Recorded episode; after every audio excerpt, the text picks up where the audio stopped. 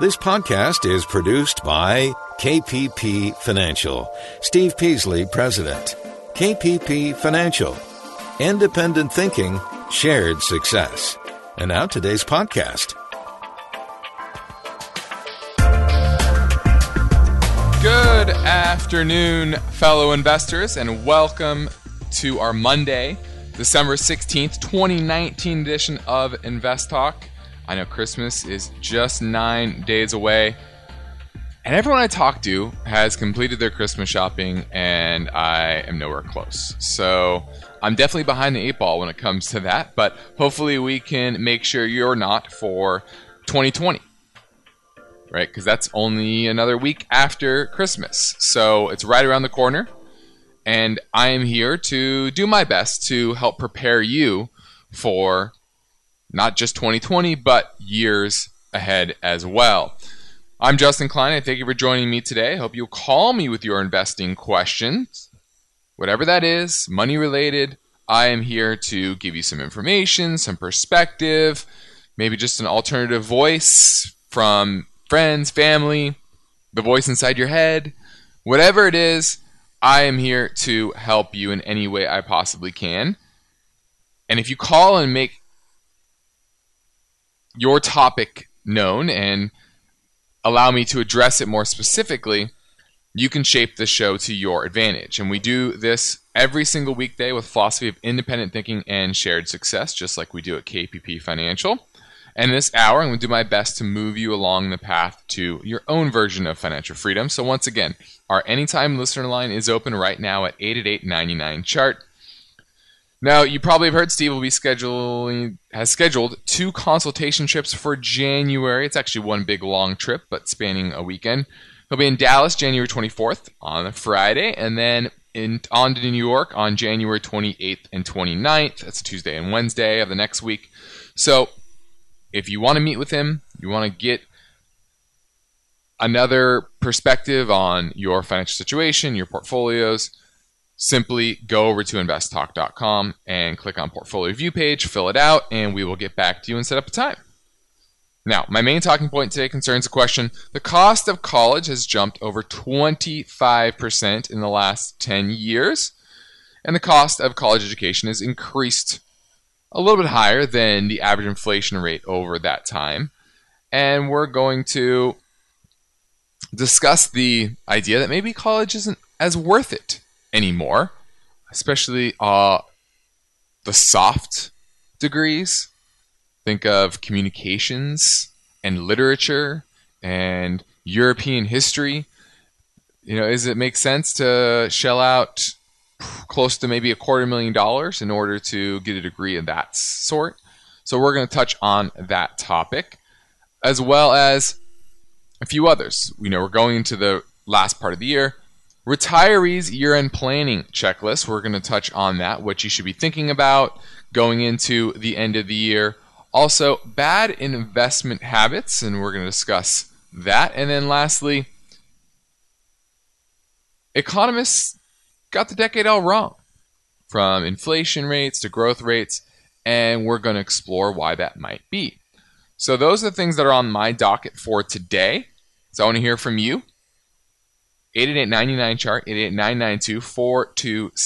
I want to hear what is on your mind. Let's touch on the market today.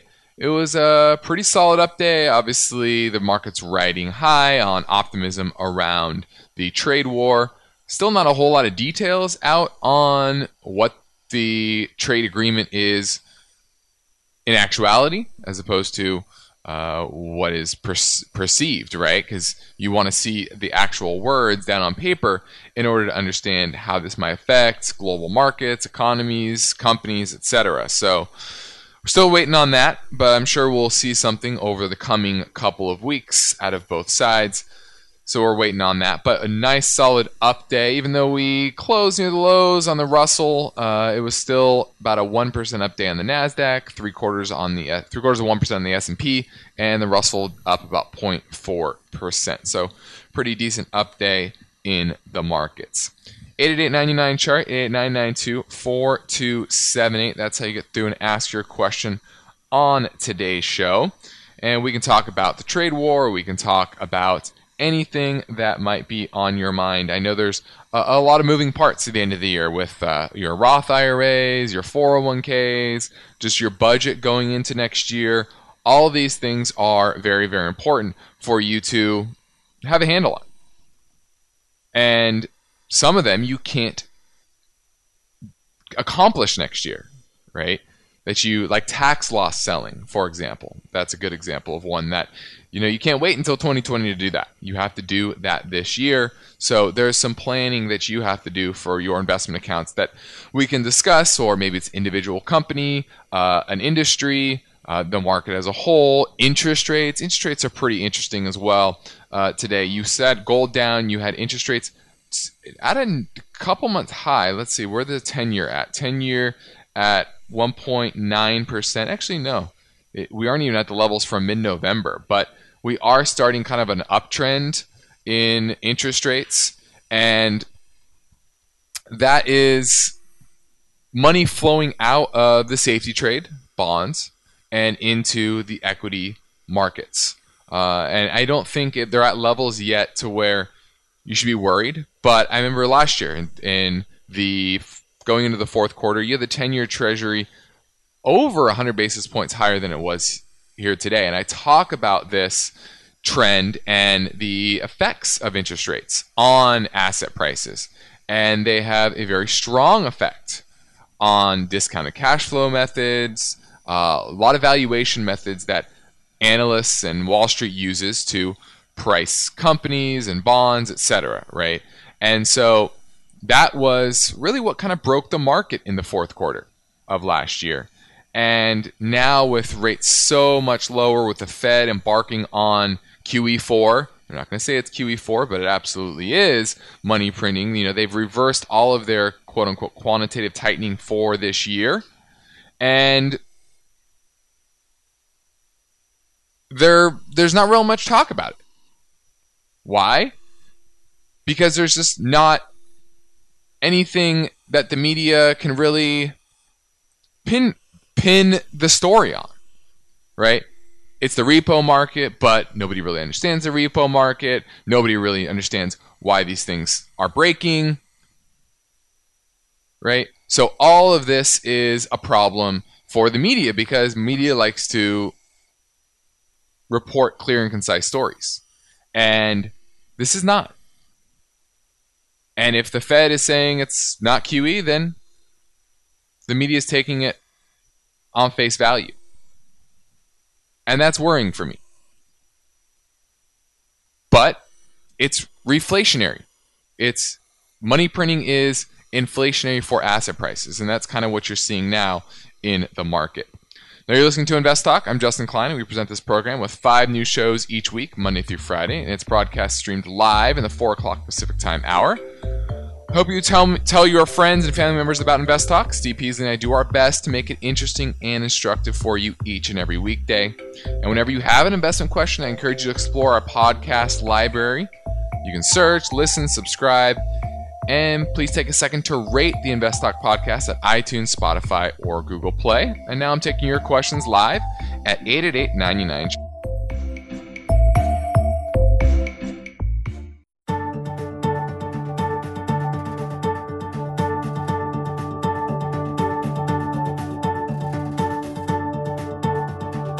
Your objective is to work hard, plan well, and achieve financial freedom, right? You're in luck because Justin Klein is here now, ready to take your finance and investment questions. Call 888 99 Chart. Let's go to Molly in Cleveland asking about healthcare. Oh, I guess she's gone. Never mind then. All right, we're going to go to Sandy in Los Angeles. How you doing, Sandy? Hi, how are you? Doing great. So what I have a question um, about the stock TROW. Um, it has a P of 15. I kind of went in on it when it was high, at 125. But what do you think would be a good price point for this stock? Okay, so you're you you currently own it. Sounds like. I, I do, yeah. Okay. This is T. Rowe Price for everybody else that's out there, and this is one of the largest providers of investment advisory services to individual and institutional institutions worldwide. About a twenty-nine billion dollar market cap, and they've done a fairly good job of fighting, or not fighting, but battling against the trend of passive investing, uh, and they've done so in a very fairly successful manner. Earnings are up from 2012 to from three dollars and thirty six cents a share then to next year. This was to make eight dollars and eleven cents. It's not a fast grower, modest growth there. P ratio is about 16. Uh, yields about two and a half percent. It sold off with the rest of the market late last year and into early part of this year, and is back now to kind of those highs from last year, around $125 per share and it's down. It was it was only it was flat today in a pretty good market. It looks a little overbought. Last week's technicals uh, was a topping tail. That's kind of a, a negative for me. That makes me think that this is short term, definitely overbought. Now, if this gets back down into the 113, 112 level, that's an area that looks fairly attractive for me. Uh, but what? Why do you like it? Why are you thinking about buying it? More into financials, but what concerned me actually is that the insider selling, uh, their VP and a couple okay. of their officers sold a bunch of their stock. So that's why I was worried about it a little bit. Yeah, I mean that's you have to always look at whether that is a one-off aspect of their trading or it's something that's consistent because a lot of times management will get paid in stock and they consistently sell a certain amount every month or every quarter, right? And it's more systematic, and therefore it doesn't really give you an indication of whether the, that CEO or that executive likes the company or doesn't like the company. It's more about diversifying their asset base. So when you see that consistently, that doesn't worry me, right? Because it, it, makes sense to diversify yourself out of company stock and maybe into other uh, asset classes, other names, etc., and give yourself a little more financial security instead of tying your income as well as your uh, sa- retirement savings to one company or one stock. So you really need to decipher whether that is a one-time thing or something that's more systematic. Um, but I do think it's overvalued here. I do think that it's overbought here, and it definitely needs to come in. I mean, it has enterprise value to EBIT of 10, which is you know not super overvalued, but it's on the high end of its kind of longer term range, which is between uh, seven and, and 12, and now it's about 10 and a half. So I would like this closer to you know the nine range, and that would require about a 10% pullback from here, which would put you in that 110 to 112 range. That's where I'd be picking up T Rowe Price. Thanks for the call. Okay. That was T R O W. Yeah, no problem. That was uh, yeah T Rowe Price, like I said. 888 chart 888 4278 is how you get through and ask your question. Let's go to Molly again in Cleveland asking about healthcare. Hi. Um, I just have a quick question about Pfizer. Um, the ticker is PFE, and I was just wondering, is it okay. a good stock for a dividend portfolio? For a dividend portfolio, okay. So everyone knows who Pfizer is, one of the largest branded drug companies in the world. Yields about 3.7%, but the problem here is that revenues have shrunk the last two quarters. Earnings are also shrinking. Last quarter down 3%, and earnings expect to fall 2% next year. So that's really the big issue here is the trajectory of earnings as well as sales are now solidly negative. Now it's not very expensive, but if you start to see continued shrinkage in their business, then you're going to eventually see shrinkage in the overall stock. It has rallied after a big sell off in July, and I just don't love it here. The cash dividend payout ratio is 73%, and if their business deteriorates more, then you're going to have to have, you're not going to have any more growth. So I'm not a fan of Pfizer as a dividend play. Thanks for the call. Give me a call at 888 99 chart.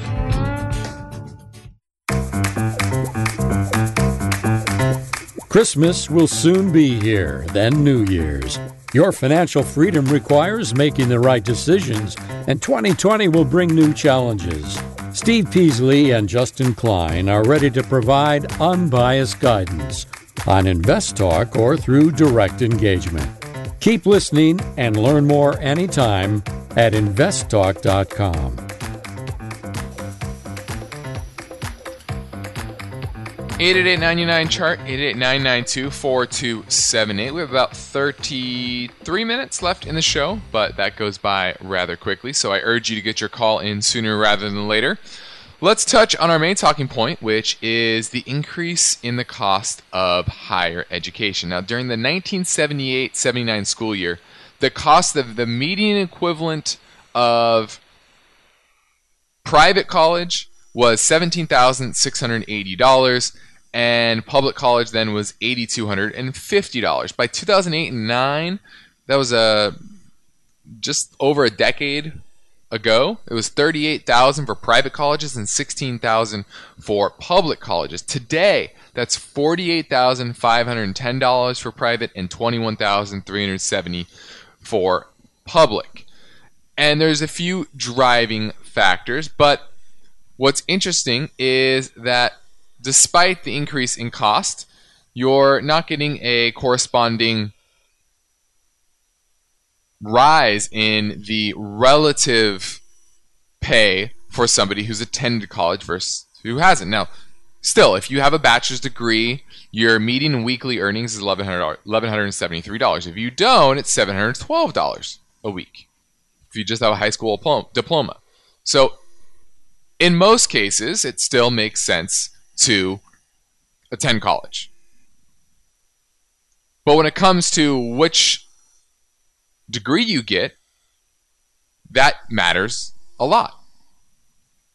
The hard science degrees, for example, engineering, computer science, biology, those areas make the cost of the rising cost of college much more worth it. Whereas if you are in something that doesn't have a direct correlation to a job or an industry, like a history degree or a communications degree, something like that, the cost of this of higher education these days simply does not make quite the sense.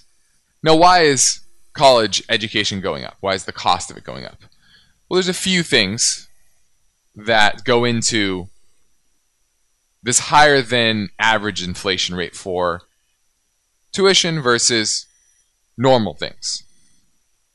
First off, nearly every state has shifted the responsibility of funding higher education from the state to students. 41 out of the 50 states over the last 10 years have reduced their spending on public education, which in turn increases the tuition rates, right? Because you got to make up for it somewhere.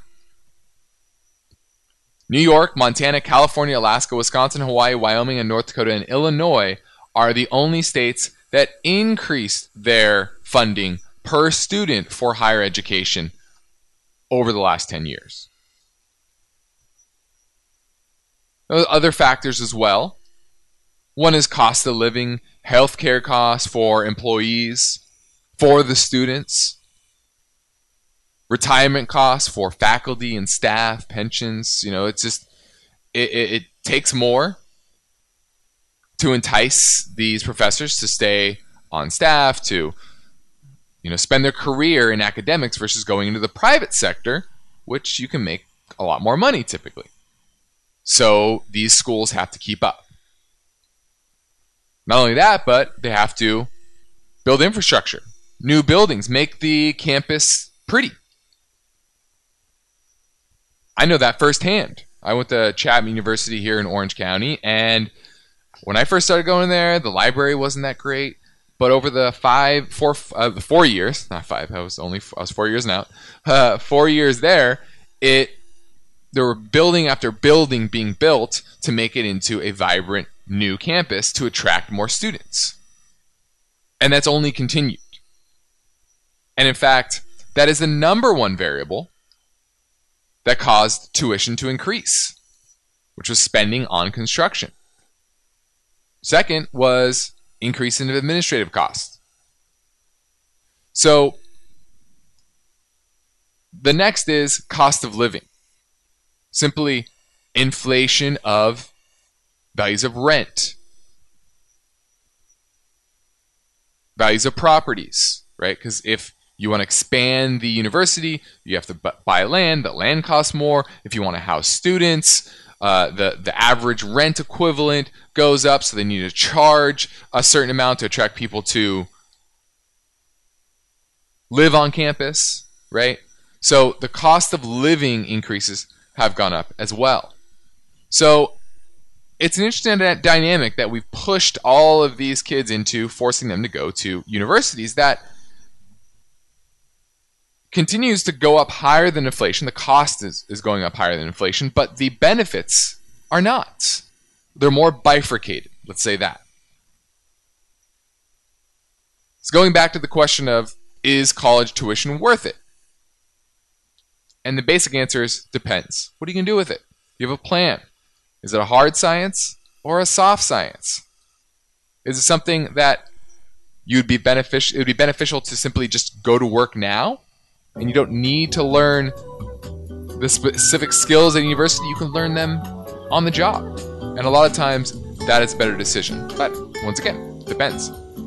Now, the next Invest Talk this report Uber shares have fallen 33% since the May IPO. And the co-founder, one co-founder has unloaded $2.1 billion worth of shares.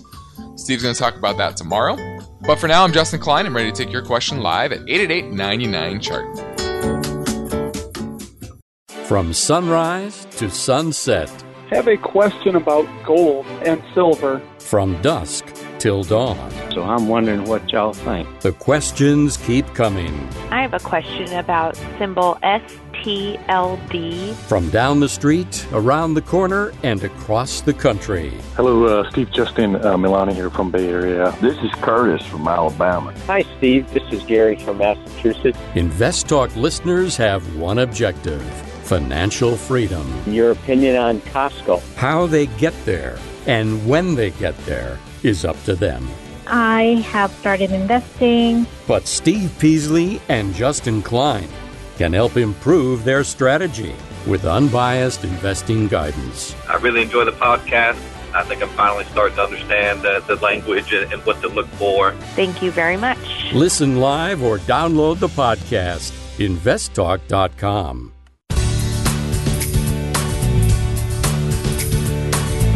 This is Invest Talk. Steve Peasley has added two new portfolio review trips to his schedule. Steve will be in Dallas, Texas on Friday, January 24th, and he'll return to New York City for two days, Tuesday and Wednesday, January 28th and 29th. These are no cost and no obligation consultations. Learn more and register now at investtalk.com. Hi, Steve and Justin. I'm calling a question regarding real estate. I live in state of California and have property and wanted to know to avoid going through probate would I guess the way to avoid avoid probate is to put the property in a living trust or is there any other way to do that? Would you recommend putting rental property in a living trust along with your primary residence. I'll be listening for the answer on your show. Thank you. The simple answer is yes. You should have all of your properties within a tr- trust of some kind. Now, I'm not a trust attorney, so the specifics of everyone's situation eh, are a little bit different, but the cost of bro- probate can be relatively high, and especially if you are in a state where property values tend to be large. Probate is charged on a percentage basis, so I believe it's 3%, maybe it's 5%, I forget the exact number, but let's just say you have an $800,000 home, 3% is $25,000 of that just based on that property value, right? And that doesn't include all the other assets that you might have. So it definitely makes sense to pay a good trust attorney to build out uh, a living trust for you or some type of a trust to protect your assets, to go to your heirs uh, upon your death. And it's just important to, to have your affairs in order, you know, in case something bad happens. Uh, hopefully that doesn't, but you always want to be prepared. You probably won't know it, uh, unfortunately, but you know, if you want to protect your loved ones, you certainly want to be looking out for them and finding and creating a good trust makes a lot of sense. If you need one, I have a few that are really, really great. So just reach out to me and I can refer you some good ones here in California and uh, they're licensed in a few more states. So give me a call, 888 chart 888-992-4278 is how you get through and ask your question. We have about 20 minutes left, so get your call in now. Now we're approaching the end of the year, and whether you're a retiree today or you're probably soon to be a retiree, hopefully, and maybe retiree just means you're 35 and retired. You know, that's uh, that's a lot of people's goal. But bottom line is, it's the end of the year, and you need to do some planning. Now, if you're over the age of 70 and a half, you're going to need to take your required minimum distribution. You should, your broker should tell you what that dollar amount is. And your deadline is December 31st, so you only have a couple weeks left. And if you miss it, you don't take your RMD, you will not only owe the taxes still on that distribution, but you also owe a 50% penalty on the amount that you should have taken but didn't. And I also see sometimes people do it where, oh, their RMD is $7,282 and 33 cents and they just take 7,000 what, what did I say 282 well, they, they don't they leave out the 33 cents basically. Uh, and I always say you should round up okay? You should round up and just to avoid that whether it's a dollar or five dollars or ten dollars just round up it makes life so much easier and what this also allows you to do is to trim back and rebalance the parts of your portfolio that maybe are overweight.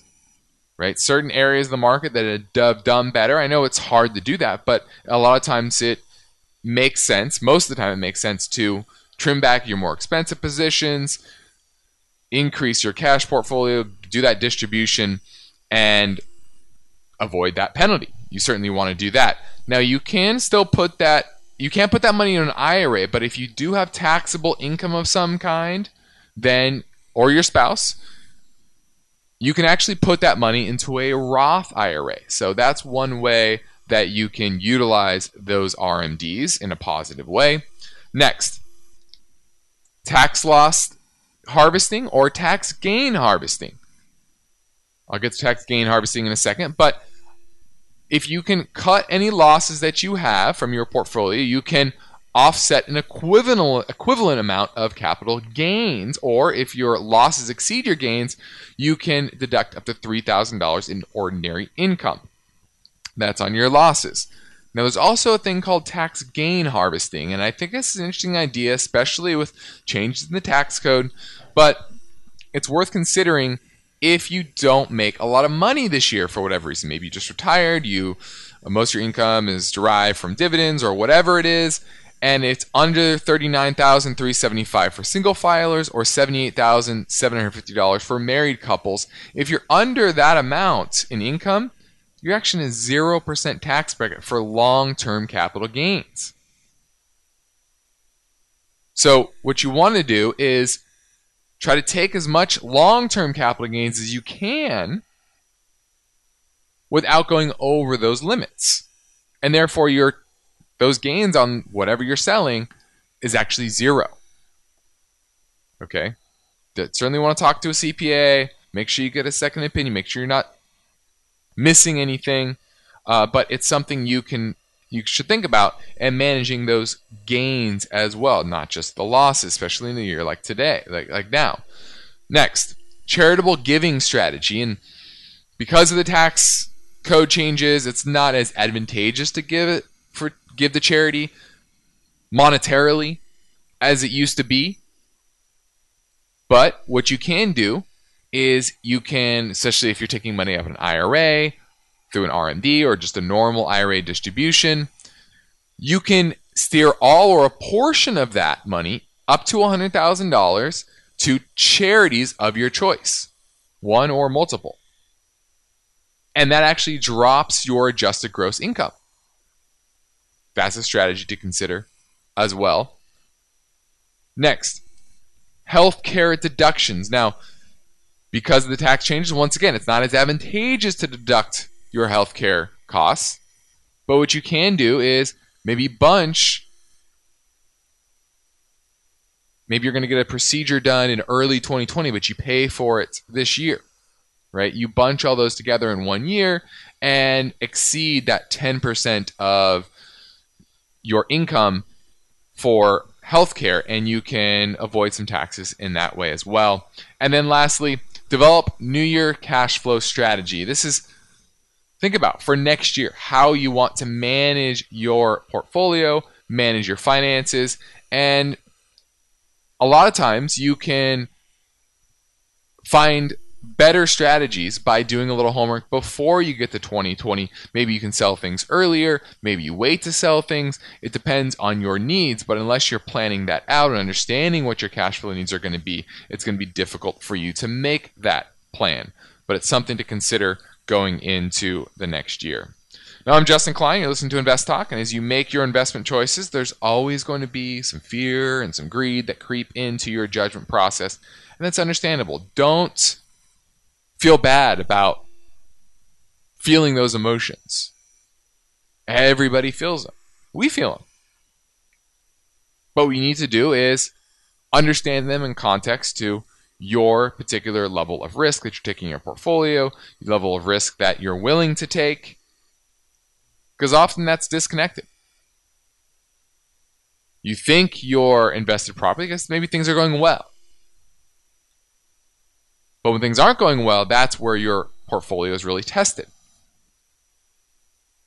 And you can start the process of figuring that out by using our free online tool on investtalk.com. It's called the Riskalyze Risk Questionnaire. You can check it out. Quickly calibrate your risk tolerance 1 to 99. And now I'm ready to take your questions live at 888 99 chart. Our Invest Talk mission is to help you make better investing decisions.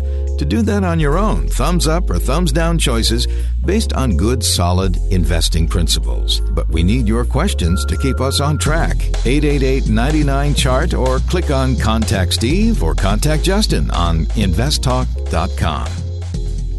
Hey, Steve and Justin, uh, I like your show. Just have a question about a company called Funko, ticker symbol FNKO. Trying to see if it's a good time to buy it or or what should I do with it. Thank you. Bye. Interesting. This is Funko Incorporated. I've actually never heard of this name. It's relatively small, $755 million market cap.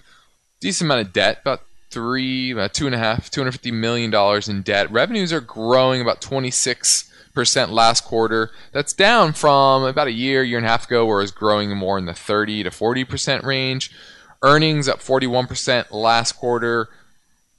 But a year ago, once again, growing over 100% its earnings. So the slowdown in growth means a repricing of the stock, and it has come down pretty dramatically from its 52 week high around $28 a share. Now we're at $15.18. So it's basically been cut in half in just a short period of time. And let's see what they do. They design and manufacture and distribute licensed pop culture products. What does that even mean? I'm a little confused by that. Figurines, it looks like? Interesting. Hmm. Obviously, they're making things like Fortnite uh, calendars and uh, bobbleheads, Star Wars bobbleheads, things like that. So they take popular brands and they make funky little products out of it. SpongeBob, I'm just looking at their website. It's pretty interesting to see. Uh, it makes a lot of sense uh, in today's world where there's a lot of great brands that uh, have a lot of different fans. Now, this is a name operating earnings yield of 18%, which is very, very high. Enterprise value to EBIT is 8. I like that as well. Let's look at their long term return on equity, return on assets. Return on equity is about 13%. Not amazing, but fairly solid. their free cash flow was negative. I don't like that. That's a little bit of a worry uh, for me. Hmm. Even though their EBITDA, their cash flow from operations continues to go up pretty pretty nice. You know, from a valuation perspective, I don't hate it. I think it's okay. Uh, definitely much more attractive than it was just a few months ago, around 28, right? Uh, let me look at the chart here in the daily chart. Let me see if there's anything that's telling me this downtrend is going to stop. And there's nothing yet, really. Uh, you know, it's not above the 50 day moving average, which is the lowest major moving average here. And it's rallied up a little bit to it, close to it. And it's not really giving me any major signs that this is going to turn. But I like what you're looking at. I kind of like the name. I kind of like the space that it's in uh, because there's clearly able to take advantage of a lot of great brands that are out there, even though their brand isn't fantastic. So I would keep it on my watch list. It is relatively cheap, but I would need to see some better strength from the chart, and I just am not seeing it. All I'm seeing is bearish consolidation. Now, if we keep moving, I can fit in another caller question that came in earlier at 888-99 chart. Hey, Steve. This is Kumar Sen. I listen your program on the podcast. I have some money which I wanted to invest in the stocks, and I'm waiting for the right time to invest. So my question to you is, where can I keep this, park this cash, so that any t- the time when the time comes, I can get it and invest in the market? I'm looking for your, your suggestions on that. Thank you. All right. So he has some money in savings of some type and really wants to find the best place for it to earn a little bit of yield, it sounds like, until there's a more advantageous time to invest in the markets. And I certainly understand that. Now, the best way I would go about it is to go over to bankrate.com. Now, there's other websites as well, but Bankrate t- tends to be a pretty good place to find high yield savings accounts. Okay. And you want to make sure that they are FDIC insured. Uh, and a lot of times they might be money market, and there's not a whole lot of difference between the two, but you want to find a decent yield. A lot of them are going to be online banks, and many of them can be good, but there are ones that are difficult to get your money in and out. And not to say that you won't be able to, it's just more laborious, say that. And you want to look at the, the reviews and really understand what that process is of getting money in and out.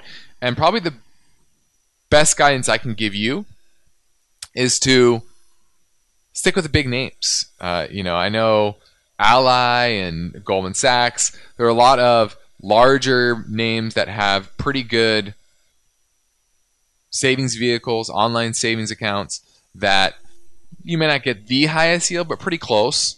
And they're going to be a lot easier to work with than maybe a smaller name trying to squeeze out an extra few basis points. Probably not worth it. You want to stick with a name that's easy to use, easy to get your money in and out of. And that's where I would put my money if you're looking to park some money and make it very liquid for at a time when at your choosing of when to invest in the overall market. So great call. Probably something that a lot of people are struggling with. You might make uh, Christmas bonuses are coming in. You maybe maxed out your 401k, maxed out your IRA. You have some money on the sidelines, trying to figure out do I buy real estate? Do I invest it in the market? Where do I put it? And sometimes the easiest thing is to put it in cash and earn not a lot right now, one and a half, maybe two percent. And cash is a position. Understand that. Cash is a position, it's part of your portfolio, and it can lower your overall risk level as well and give you some dry, dry powder for opportunities. This is Invest Talk. I'm Justin Klein. We have one goal here to help you achieve your own version of financial freedom, and our work continues after this break. So get your questions in now at 888 99 chart.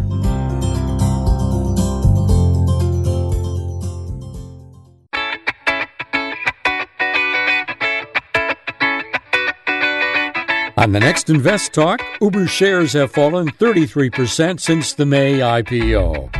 And one of the co founders has unloaded $2.1 billion worth of his Uber holdings. What's going on?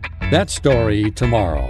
But now Justin Klein is here, ready with answers, and he's waiting for your questions. Call Justin 888 99 Chart. Hey, Stephen Justin. Just wanted to say I really enjoy the show. I have a question about an ETF, ITOT. Just wanted to get you guys' thoughts about it. I was looking into it. I'm pretty interested in it. And just wanted to get you guys' thoughts about it. Thanks again. Enjoy the show.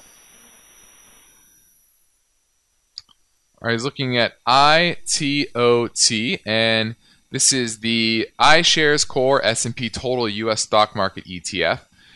Basically, you're investing in every U.S. investable public corporation. You know, uh, this takes out the very, very small companies that have very low float or market cap, very low volume, but you're looking at 90 plus percent of the investable universe of U.S. stocks. Okay, so you're you're investing it with only a th- expense ratio of three basis points, which is very very low, and this is the ultimate ultimate indexing play because you're not just indexing the S&P, you're just buying everything. And if that's the type of investor you are, you just want to be a an investor in broad equity markets and you're going to ride the ups and the downs, this is a good place to be. Now, this came back, came out in 2004, and I'll tell you, I'll explain to you the type of volatility you can expect. Right in 2007, it peaked around $35 a share, and its low was around $15 a share. So it went down over 50% during that time. Now, obviously, we had a financial crisis are we going to get another one? We'll see. Uh, but you know, central banks have tried to manipulate their way towards limited or zero volatility in the economy and the overall markets, and maybe they'll succeed. I doubt they will long term, but they have so far. But you get into some sort of a recession, uh, a bear market, there's going to be a flood of money coming out of index funds because of the level of risk that these ETFs hold. All index funds, all equity index funds anyway, I guarantee the majority of those holders of those index funds don't understand the risk they're taking. So therefore, will they be able to handle 20, 30% downside in that in the market and not panic out? I'm going to say probably not. Now there are those small subset of people that are good long term investors that love to see the dips because they just continue to buy more. Maybe they dollar cost average in. But that's not the majority of people. That's the minority of people. So if you're going to invest in ITOT or maybe the Vanguard Total Market Index, which is probably the larger version of this, or just any index in general, you have to be stone face when you're experiencing the levels of volatility that you're going to see in equity markets over the long term. If you can't be stone face, if a sea of bloody red in on your screen makes you queasy, makes you nervous, makes you uneasy in any way, then you need to be honest with yourself. And it's not about saying, "Oh, well, I can handle it. It's about looking back and experiences. Drops like the fourth quarter of last year, maybe late 2015. Or even if you've been in the market long enough, hopefully, over a decade, 2007, 2009. Those periods where there's increased levels of volatility, were you able to stay the course? Did it bother you? Because a lot of people can say, oh, I'll be fine. I'm dollar cost averaging. I'm a buy and hold investor. That's easy to say when markets are doing well and the trend is higher. It's not as easy to say when you're actually in it. I know. I've been through these periods. Even as a professional, it's not easy. But it's even harder for the average person. So just know that if you're going to invest in any index fund, you need to be you need to have ice in your veins. Hopefully you do. I'm Justin Klein. This completes another Invest Talk program. Steve returns tomorrow, and I'll be hosting again on Thursday. But please remember that you can access our free Invest Talk podcast downloads at iTunes, Google Play, and Spotify. And hopefully you can listen, rate, and review. Thanks for listening. Good night. Because of the nature of the interactive dialogue inherent in the format of this program, it's important for the listener to understand that not all comments made will apply to them specifically. Nothing said shall be taken to be investment advice, or shall statements on this program be considered an offer to buy or sell securities. Such advice is rendered solely on an individual basis and at times will require that the investor review a prospectus before investing. Invest Talk is a copyrighted program of Klein Pavlis Peasley Financial, a registered investment advisor, which retains all rights.